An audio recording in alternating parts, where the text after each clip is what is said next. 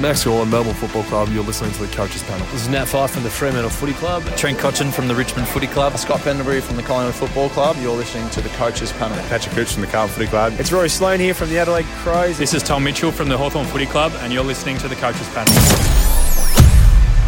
Hey friends, it's MJ from the Coaches Panel. I hope you're well and welcome to another episode of the 50 Most Relevant. Getting real close now, entering the 30s. Today we're looking at the player I've got at number 41, Collingwood defender Jack Crisp. Right throughout these 50 most relevance, by the way, these episodes, Always love to get some of the great fantasy football minds from across the community. It is an incredible, sharing, and gracious community. And a guest we've had for the past two or three seasons now. Uh, it's good to have him back on again.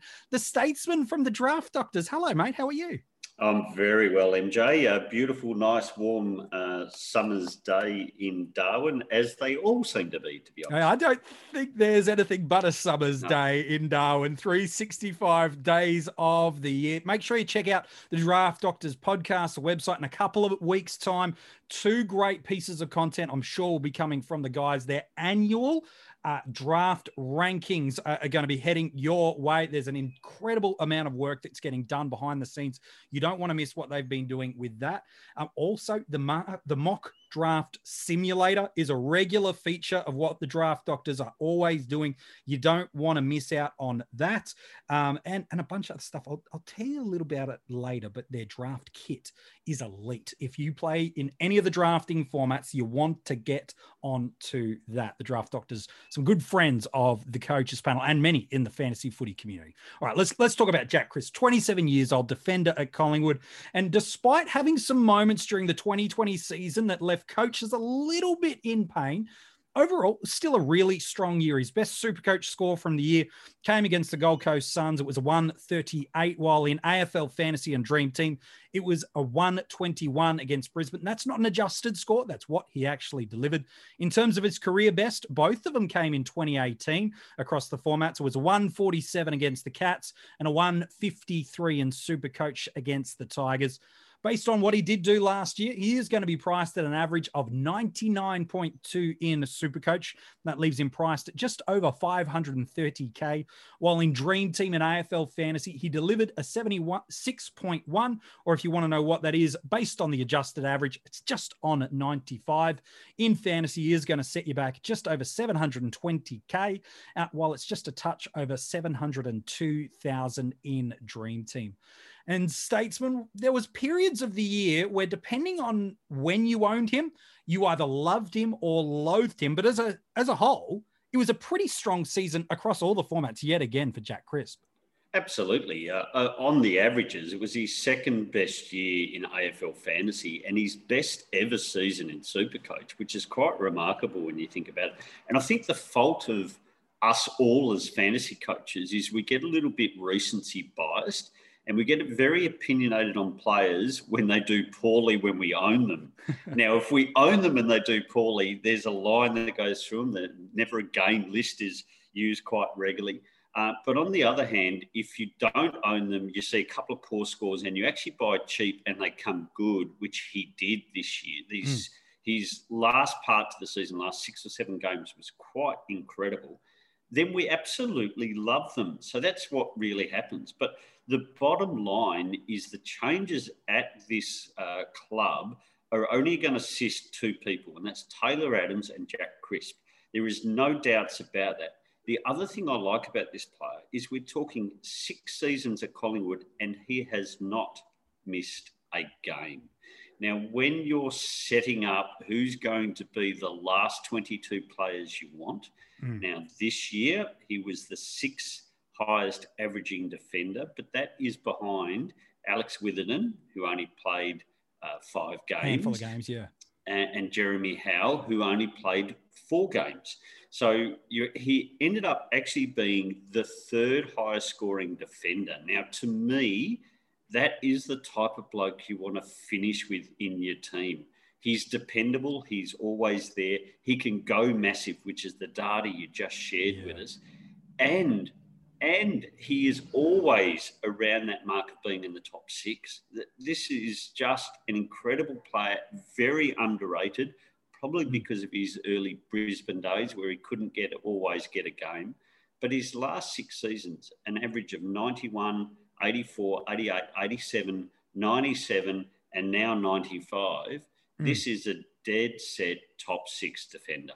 He just finds a way every single year, regardless of the format you choose to play, where he just gets that scoring role. And just as you mentioned, never misses a footy game. That back end of the year in Dream Team and AFL Fantasy, in the final five games in the year of all defenders, only Jake Lloyd was averaging more than him. So you think about Luke McDonald, who we spoke about a few days ago on the 50 most relevant, people raving about that hot run to the end of the year in that format. Well, Crisp was going even better in terms of his seasonal average, very, very similar in Supercoach, where he even outscored Luke McDonald in a number of these formats, even back in 2019. Again, uh, averaged 97.7 in AFL fantasy, and from round five to round 20 in that format, he only had one score below 84, 12 tons, um, while in Supercoach, maybe a little bit down last year compared to his personal best of this season that's just gone, but he's still ranked inside the top 10 for defenders for total points scored and had a bunch of other tons. You rattled off those AFL fantasy averages. Supercoach, it, it's a little lower, but it's still very, very strong 89, 85, 82, 95, 88, 99 of those seasonal averages in those formats as well since getting to Collingwood. And he has all those things that you love about a defender, whether it be in a draft or a salary cap, doesn't he, Statesman? He's got a really nice scoring ceiling. Yeah. His basement is really, really high. And as you mentioned, the kid just doesn't miss a game.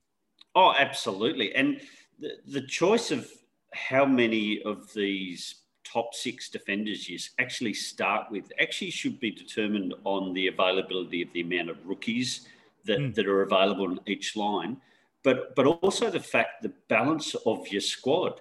Now, there's no reason why you can't have two of uh, Lloyd, Whitfield, Laird, and Crisp.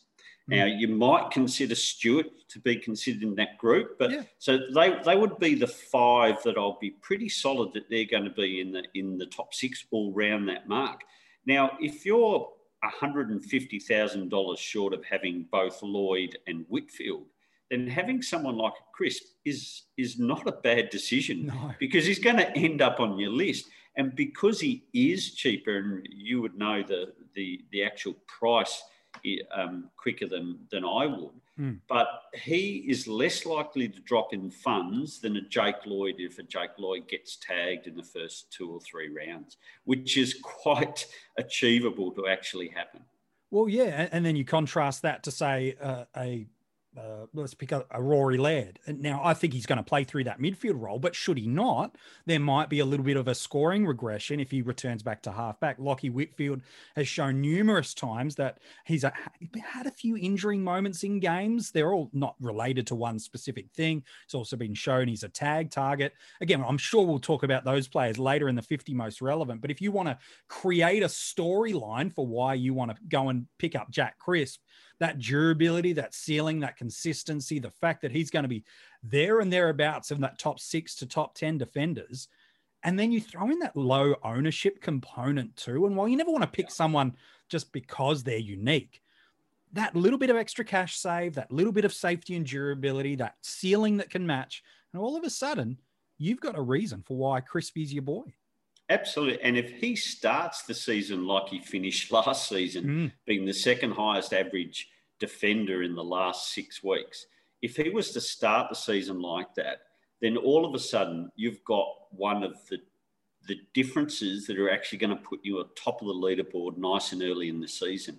And that's the one of the key elements of having a successful year is actually starting really well with making smart and here really wise decision because you've got a durable person that's going to end up being in your team.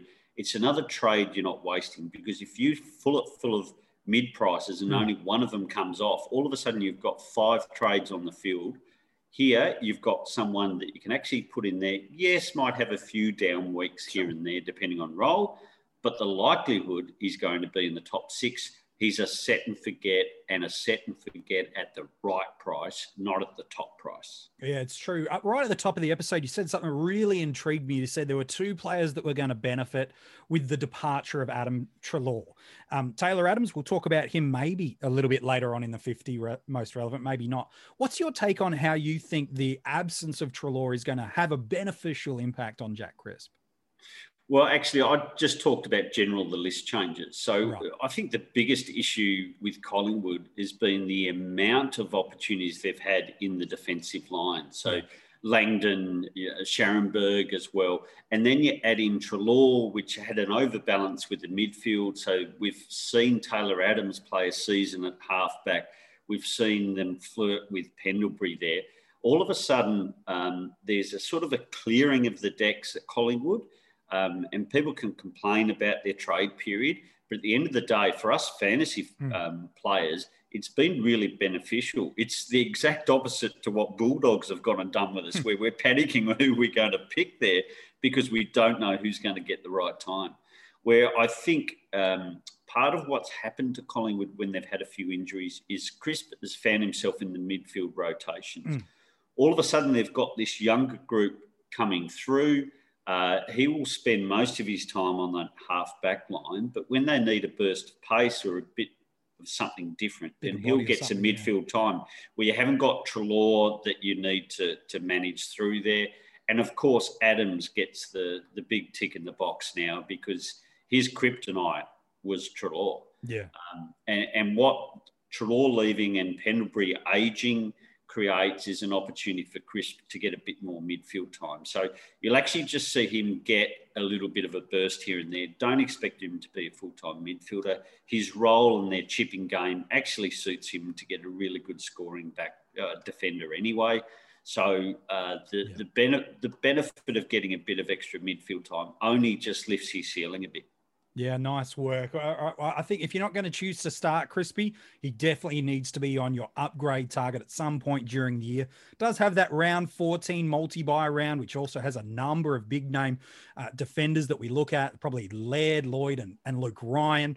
They're probably the three, but definitely if you're not going to start Crisp, that's okay he needs to be on that upgrade target watch list right throughout the season. At the end of every single one of these episodes, we always get our guests to give us their take on where we're going to draft these guys. The good thing is that's kind of your specialty, given the work you do with the draft doctors. Like I said about the draft rankings, it's ranking season in your podcasts at the moment. You can go and check them out through Spotify and iTunes. Some great friends of the panel where are you both ranking him in a tier, but also in terms of rounds? Where should we be going to get Jack Crisp? So I've got him at tier two. So I've only got three players in tier one, and that's Lloyd, Whitfield, and Laird. Now, Laird, I almost put in a tier 1.5 because it's really depending on role. Whitfield mm. can score no matter where he is. We know Jake Lloyd's role is not going to change, but Laird could be a halfback um, if they want to go the kids and Hately and Sloane back um, mm. to have that midfield up and running. I know there's a spot available for Crouch, but Sloane was effectively missing for the whole year, yeah. uh, and Hately comes in. So Laird, I'm a little bit worried about what it's going to be, but I think the the points difference is only eight to ten if he's a full time midfielder versus that sweeping plus six yeah. defender. Yeah, yeah. So um, I, I, sort of have him in that third position. Uh, Jack's next for me. So um, and he's right at the top end of tier two, and him and Stewart I sort of have in that sort of same category. I want to see more of Maynard. Uh, I want to see more of Mills, and I want to see more of Short because we've only seen a little bit of him. Uh, and they're the type that are around that tier two. Uh, Jack sits right on the top of that. So I'll be quite comfortable because you'll see Lloyd uh, and Whitfield go in round one yep. without a shadow of a doubt. I think you'll see Laird go early round two. So I think Crisp is a late round two, uh, round three, or if uh, you get on a gold uh, gold mine, you might get him in round four. Uh, and if he's available in round four, be jumping all over him. Yeah, absolutely. You should be. Uh, the statesman from the draft doctors, mate, appreciate your thoughts today on Jack Crisp. Absolute pleasure. Uh, my pleasure to have you on. Of course, if you want to check out his work and the rest of the guys from the Draft Doctors, you can go and check them out. They've got a heap of podcasts dropping at the moment. They've got the website, and in the next few weeks, two great pieces of content for draft players. They've got the draft kit and the mock draft simulator. They're going to be back for 2021. Tomorrow, we get to the number 40 of the 50 most relevant. If you want to go and see any of the players, whether it be Crispy today or any of the other players revealed, you can go and check that out at Coaches panel.tv. Tomorrow, we end the 40s of the 50. Who's it going to be? You have to find out in 24 hours.